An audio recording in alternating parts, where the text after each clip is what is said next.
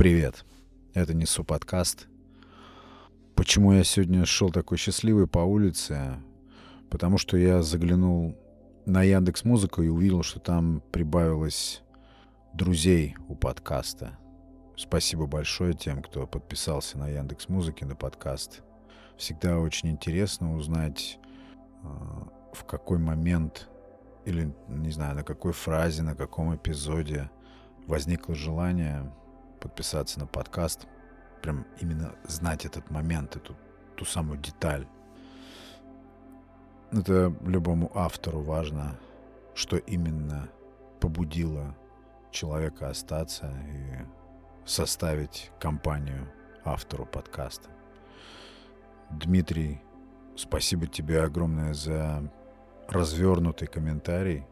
Стоит писать эпизоды подкаста хотя бы даже ради периодически возникающих вот таких комментариев. Предыдущий эпизод э, я посвятил теме э, состязательности, соревновательности среди людей, какой-то дикой конкуренции, то ли искусственно кем-то созданной, то ли естественной. И я рассуждал со своей позиции, именно доносил свою точку зрения. Мне почему-то на момент записи того эпизода показалось, что у нас слишком много, в нас слишком много состязательности, критически много. Но уже сегодня я где-то в откровенном диалоге с самим собой вдруг начинаю замечать, что я на самом деле лукавил.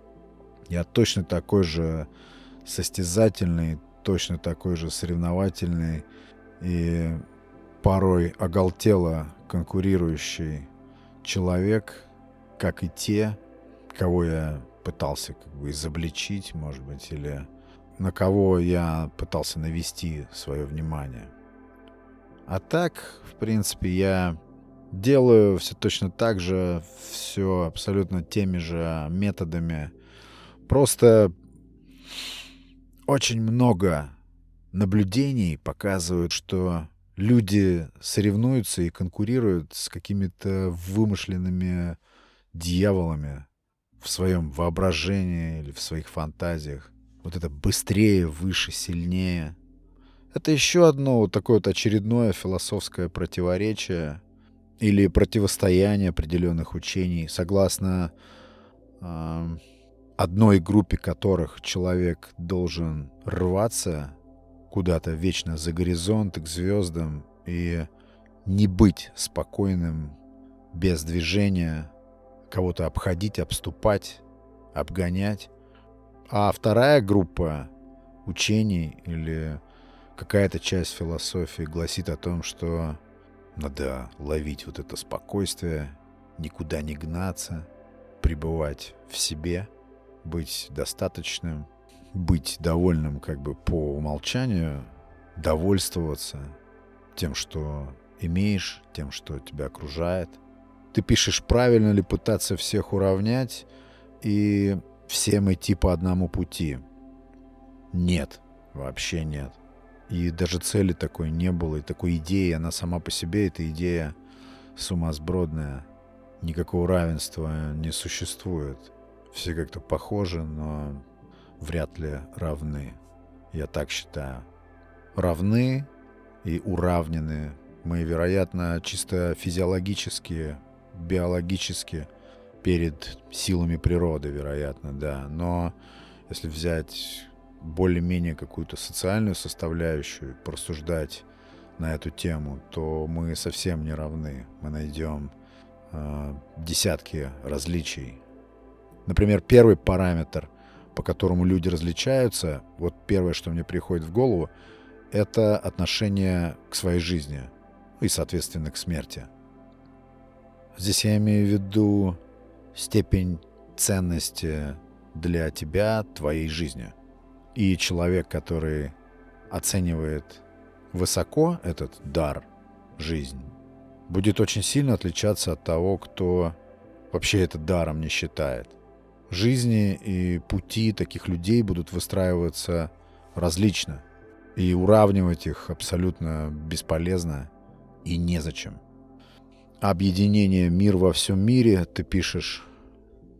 Да, в желании мира во всем мире, вот этом наивном желании мира всему миру, я считаю, что нет никакого сумасшествия.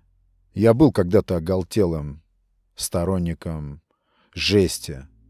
Еще раз хочу этот момент повторить. Я был крайне агрессивным человеком. С одним полностью определяющим жизнь принципом «кто сильнее, тот и прав». Не знаю, кем и как это было привито мне, но я жил и выстраивал свою жизнь именно по этому принципу. Но сейчас все поменялось, сейчас я смотрю на все по-другому. Иногда я думаю, что на это повлиял возраст. Но это не значит, что я нахожусь в каких-то розовых фантазиях и сторонюсь, например, агрессии и как-то ее так вежливо избегаю. А в эпизоде под э, понятием или под термином или словом объединение подразумеваю. Что я подразумеваю? Я скорее это говорил, вероятно, для себя. Человека, который закопался в себе и желает выбраться наружу. И, вероятно, да, обрести какое-то объединение с миром людей. Я не говорю, что я живу совсем бесконтактно по отношению к людям, но долгое время я как-то сознательно уходил от людей.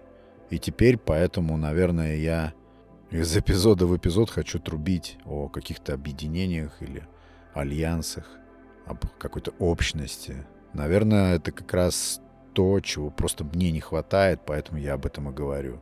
Мы же всегда говорим на темы, которые нас волнуют, и на темы, которые являются для нас навязчивыми. Говорим о том, чего лично нам не хватает. И еще иногда нам кажется, что если нам чего-то не хватает, то и вокруг всем людям, всему миру тоже этого не хватает. Это, возможно, моя личная, собственная иллюзия моих воззрений и вообще того, что я вижу.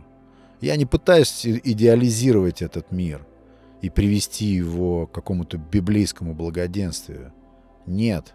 Я просто, например, когда смотрю, вижу ролик, тот же, к примеру, ролик смешанных единоборств, и я вижу там какие-то миллионные просмотры, откуда берется у людей жажда наблюдать то, как один мужик втирает буквально в ковер другого. Буквально убивает. Я думаю, что некоторые такие схватки приводят даже, возможно, к микросмерти в каком-то виде. В виде вот этих глубоких нокаутов. Я еще раз говорю, я рассуждаю как человек с улицы. Я очень долгое время провел на улице. Я знаю, что такое схватка очень хорошо. Но я не знаю, почему сейчас я этого не приемлю агрессия, сама по себе агрессия, она стала как будто какой-то узаконенной. Это что-то такое резонное. Я, например, вот когда подбираю кино посмотреть, да, я смотрю на постер, если я вижу на постере оружие, я такой фильм смотреть не буду. Вот такой у меня пункт. Я не хочу, чтобы в кадре кто-то стрелял. При этом я люблю сложные фильмы. Я люблю тяжелые фильмы. Но фильм с оружием на постере я смотреть не буду. Я не знаю, что это. И поэтому я просто копаюсь в вероятных причинах вот этого культивирования агрессии. Ну, по крайней мере, где-то на экране. Я слушал один эпизод.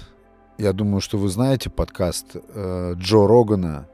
Это американский шоумен, лысенький такой, он ведет свои вот эти подкаст-марафоны по 4 часа, и гостями его являются именитые люди, премиум-звезды. Это, наверное, самый популярный, ну, мейнстрим подкаст в Штатах, да и во всем мире, наверное. И вот однажды у него в гостях был такой режиссер Гай Ричи. Я не очень тоже люблю его фильмы, потому что он тоже помешан на этом гангстерстве, как и вся вот эта команда э, фильма «Ирландец», «Славные парни», и ну, вы понимаете, о чем я говорю. Вся вот эта гангстерская кутерьма, не знаю, для меня тошнотворная сейчас, на данный момент. И вот он там рассказывает, ну, типа притчи какой-то, притча от Гая Ричи. И вот он рассказывает, у отца было два сына, сейчас дословно не помню, но суть в том, что два этих сына, они составляли собой противоположность друг другу. Один полностью слушал отца, был покладист и во всем буквально следовал заветам и советам отца, был просто примерный сынок. А второй, ну, как и в наших тоже русских сказаниях, он был, как говорят, оторванный. И однажды, я, может быть, сейчас что-нибудь присочиню, конечно, но суть я передам. Однажды этот э, второй брат, который тоже уважал отца, но он чувствовал, что там, вне дома, где-то далеко, есть много чего интересного. И он пустился во все тяжкие. Казино, женщины, тяжелые наркотики, романтика той же гангстерской жизни.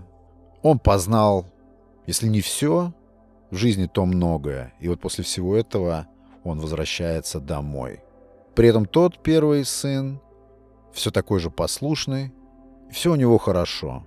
Он остался при отце.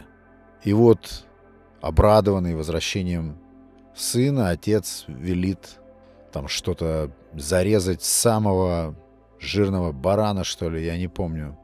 Уже дословно точно не помню в общем-то, закатил пир по поводу возвращения своего сына. И описывается то, как он был счастлив его видеть. Не просто потому, что он остался жив, цел, а именно, когда тот послушный сын его задал ему вопрос, что же это за банкет, что же это за пир. Ведь он нарушил все твои заветы. Он все нарушил. А отец ему отвечает, вот в этом-то и праздник. Вот в этом-то и праздник. В этом грехе и есть праздник. Посмотри в его глаза. Посмотри, кем он стал. Каким он стал. Через что он прошел. И отец при этом испытывал удовлетворение. Именно тем, что один из сыновей не последовал его заветам и построил, простроил свою судьбу сам доверяясь вот этому зову кишок, внутреннему зову. По-моему, так там было. Я в этой истории увидел себя больше в роли вот этого блудного сына, которому было плевать на догмы и на советы взрослых и прочих. И поэтому я не идеализирую. Просто сейчас, да, я смотрю на вещи так, что какая-то неагрессивность и мягкость в решении вообще любых вопросов, она мне как-то просто ближе. Мне как-то понятнее это. Это даже эффективнее, кто бы мог подумать. Но хотя, еще раз я говорю, это, вероятно, возможно, какая-то моя иллюзорность, вот эта псевдомиролюбивость, может быть, может быть. Я просто рассуждаю, делюсь мыслями, не больше. Ты пишешь, мозг правильного человека эволюционирует, и это станет выходом из постмодерна. Может быть. Смотри, сколько антиутопий. Возможно, когда-то мода была на написание антиутопий. Я под антиутопиями понимаю все истории, где общество приведено к, ну, в кавычках, идеальному, да, послушному, пронумерованному, ограниченному во всех смыслах. Но ведь внутри всех этих антиутопий, ну, по крайней мере, насколько мне хватило сил прочитать там «Скотный двор» или тот же э, «О дивный новый мир», там все равно заводился какой-то червяк. Во, внутри вот этих историй, внутри вот этих идеальных обществ заводился какой-то недонормальный человек, который копал, раскапывал, который чувствовал, что там где-то за стеной там что-то где-то есть, есть другой мир. Он чувствовал запах этого манящего мира, свободы или чего там еще. Самое главное, эти персонажи испытывали естественную потребность избавиться от этого роботизированного, заавтоматизированного общества, успокоенного, идеального или, как ты пишешь, стерильного мира. То есть даже все вот эти чокнутые, ну, я, естественно, говорю, так скажем, с уважением чокнутые, потому что, ну, многие истории, как тот же, допустим, Олдес э, Хаксли, ну, он там откровенно экспериментировал с какими-то серьезными медикаментами, когда писал свою историю. Я так понимаю, они все не брезговали какими-то химикатами, потому что, ну, создавать такие истории с такой проработкой, не думаю, что доступно на чистую, трезвую, психически нормальную голову. Опустим дискуссию о нормальности, она у всех своя, и у меня она тоже своя. Так вот, все они, рисуя вот это успокоенное, идеальное, стерильное общество, все равно создавали противовес. Все равно должно возникнуть семя непокорности, из которого потом произрастает нечто, произрастает нечто. В каждой из таких историй что-то свое произрастает. А, и главной идеей этих историй является цикличность, потому что зарождение этого чего-то нового все равно, очевидно, потом приводит к очередной антиутопии. Наверное. Ты правильно говоришь, да, мир многогранен, независимо от того, на какой там ступени развития мы находимся, многогранен, если видеть эти грани, если обращать на них внимание, если у тебя не просто туннельное восприятие. Многогранность открывается твоим собственным взглядом, твоим умением увидеть эту многогранность. Я так думаю. Вообще не об этом сейчас. Лет примерно пять назад я был Дедом Морозом в детском саду. Вот уж было покидание зоны комфорта, я помню. А еще я сегодня, когда думал записывать эпизод, не мог вспомнить, рассказывал я эту историю в, ка- в каком-то из предыдущих ну, предновогодних, наверное, каких-то эпизодов. А, не могу вспомнить. И решил, что расскажу еще раз, ничего страшного не будет. В общем, меня случайно совершенно вплели в это. Я сам бы, наверное, добровольно точно согласия на это не дал.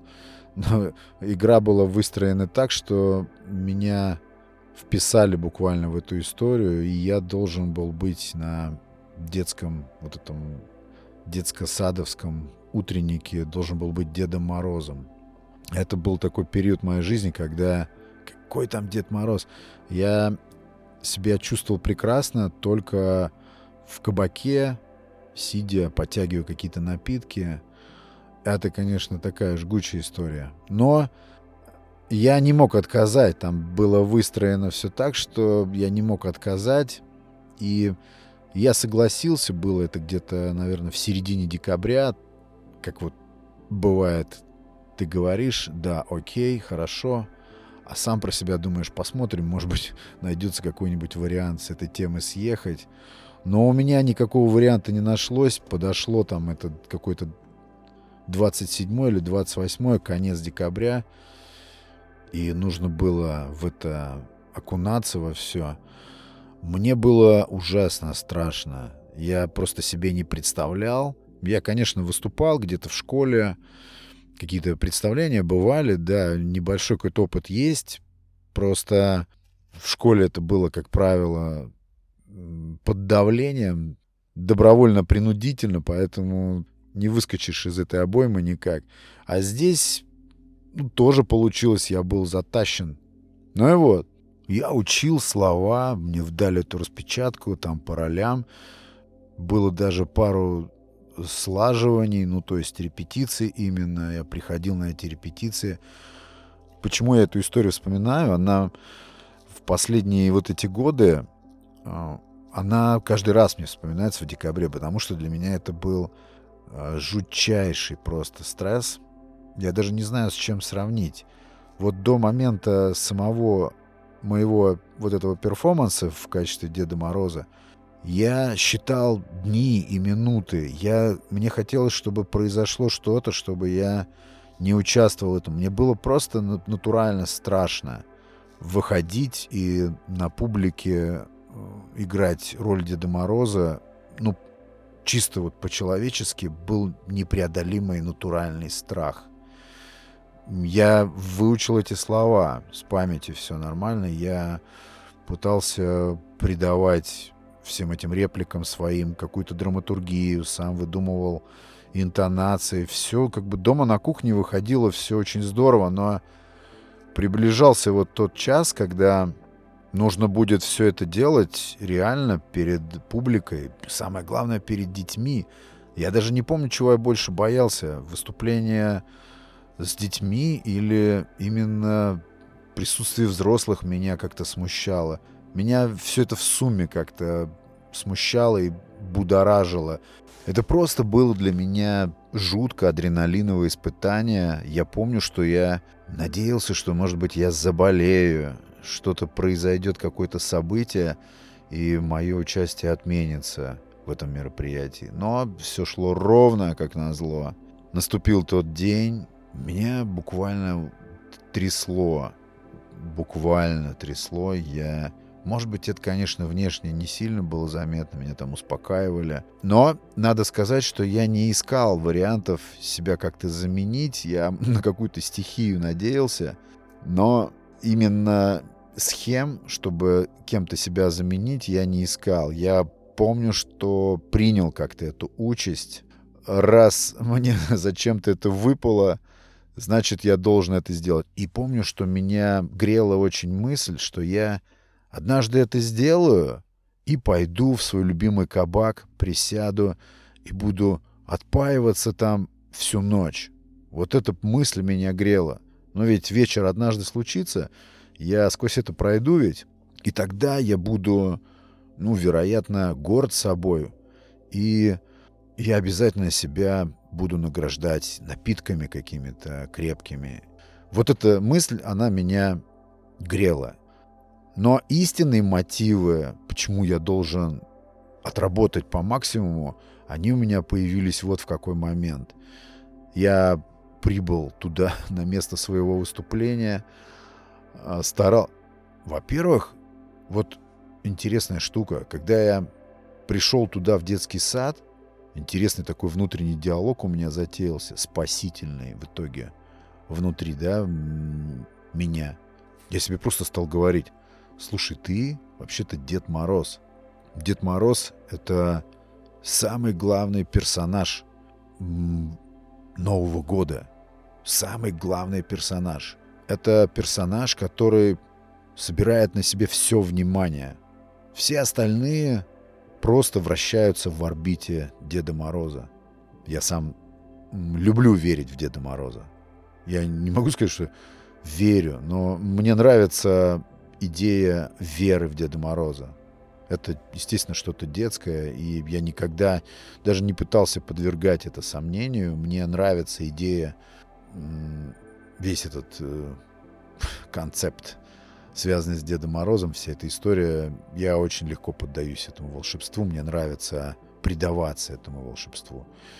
И вот я себе задал вопрос, кто я внутри всей этой истории – я самое главное действующее лицо. Если я верю в Деда Мороза, то и другие взрослые, которые сейчас придут тоже сюда в гости в качестве зрителей, они тоже надеются увидеть Деда Мороза, все мы с детства. И я должен выдать все это искренне. Во мне все это есть, я просто должен как следует все это преподнести. И я помню, что я выучил все реплики абсолютно наизусть, без сбоев каких-либо. Я даже на всякий случай заучил реплики, которые идут перед моими и после моих. То есть я очень хорошо ориентировался во всем этом материале. Там потом выяснится, что Дед Мороз, например, который был передо мной, тоже кто-то из родителей.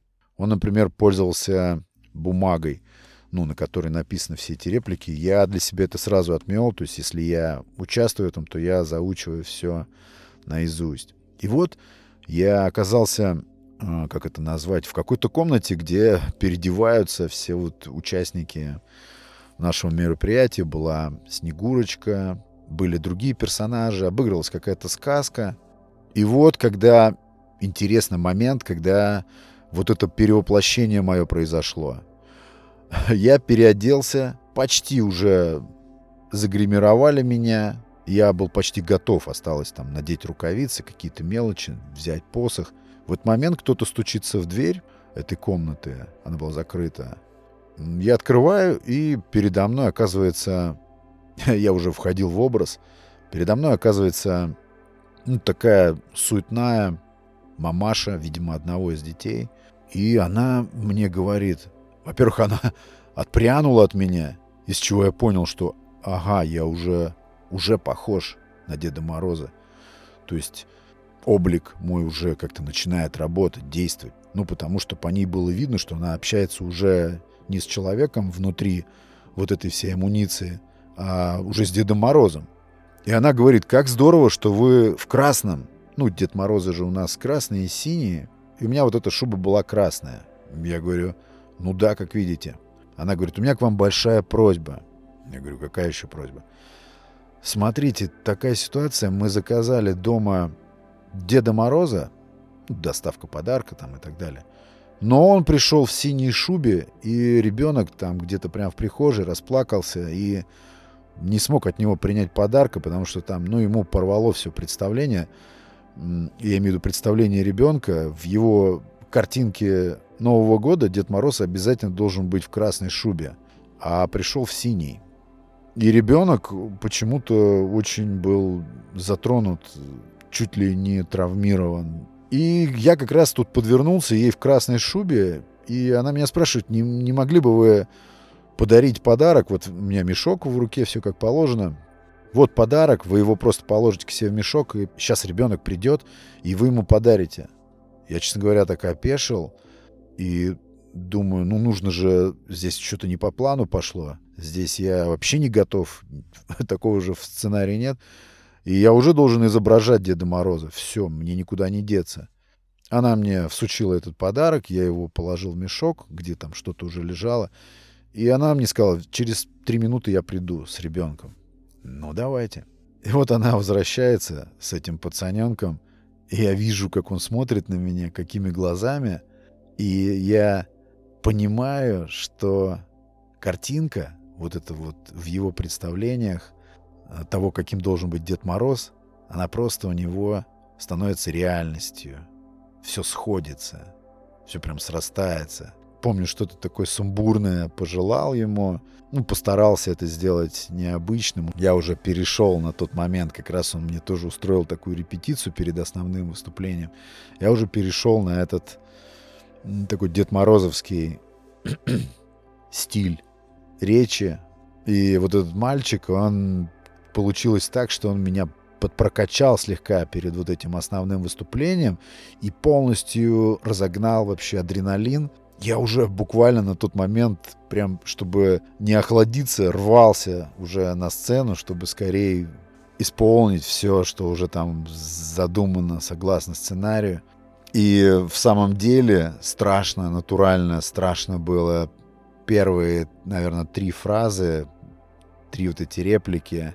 И потом я прекрасно помню, как я, ну, просто врос в это, вжился. Мне даже это очень понравилось. Оттуда, из вот этого облачения Дед Морозовского наблюдать, наблюдать за теми реакциями, которые я видел на лицах и детей, и взрослых зрителей. Я прям от души открылся, вот этому всему отдался. Все, потом у меня уже не было ни капли какого-то стеснения или зажатости. И я помню, что я настолько кайфовал от того, что я никак не отмазался от этого всего, а именно как бы бросил себя в это. Так я был горд. Потом уже, когда я снимал эту шубу с себя, смывал этот грим, уже потом откисал, сидел в машине, а потом добрался до своего любимого кабачка, плюхнулся там в кресло и стал уже вознаграждать себя горячительными напитками, когда уже подтянулись друзья, и я им стал с удовольствием, с упоением рассказывать, как это было все. Какой-то невероятный был стресс для меня, и, ну, когда ты делаешь что-то вообще крайне несвойственное себе, как это все-таки важно вот именно впулить себя в какую-то обстановку, которая тебе чужда, которая тебе которая тебе не свойственна не по нутру поначалу, и со всем этим подружиться, сквозь все это пройти. Я помню, когда некоторые родители даже потом, когда мы пересекались, они не понимали, что это был я, потому что я косил от этих репетиций, и как бы толком, кто там внутри вот этого Деда Мороза, никто не знал. И мне было очень лестно, когда узнавали, что это был я, и восхищались тем, как я отработал, как я все это исполнил. Естественно, на следующий год вопросов по поводу того, кому быть Дедом Морозом, уже не стояло. Вот такая вот, вот такая вот, друзья, новогодняя история. Я очень рад этому опыту. Ну, еще раз говорю, я в школе был Дедом Морозом, и там это было просто какой-то, ну, как конвейер, что ли. Там как-то все это было принудительно. На поток, что ли, поставлено. Я не помню, чтобы это было как-то душевно, вот в сравнении с тем, как выступил и выложился я вот в этой истории, которую я сейчас рассказал. Ну вот так. Надеюсь, немного развлек. Надеюсь, вы дослушали до конца. Хоть немножечко подсыпать новогоднего настроения. Спасибо всем, кто пришел на подкаст. Спасибо всем, кто слушает. Постоянным слушателям отдельное спасибо. Есть люди, которые слушали и почему-то перестали слушать. Мне всегда хочется спросить, эй, это как так? В чем проблема? Куда вы подевались? Но так это не работает. Надо делать что-то интересное, чтобы люди не уходили. Но будем стараться. Спасибо большое за прослушивание эпизода, друзья. Это был Александр Наухов и Несу подкаст. Подкаст выходит по вторникам и субботам. Но все. Пока.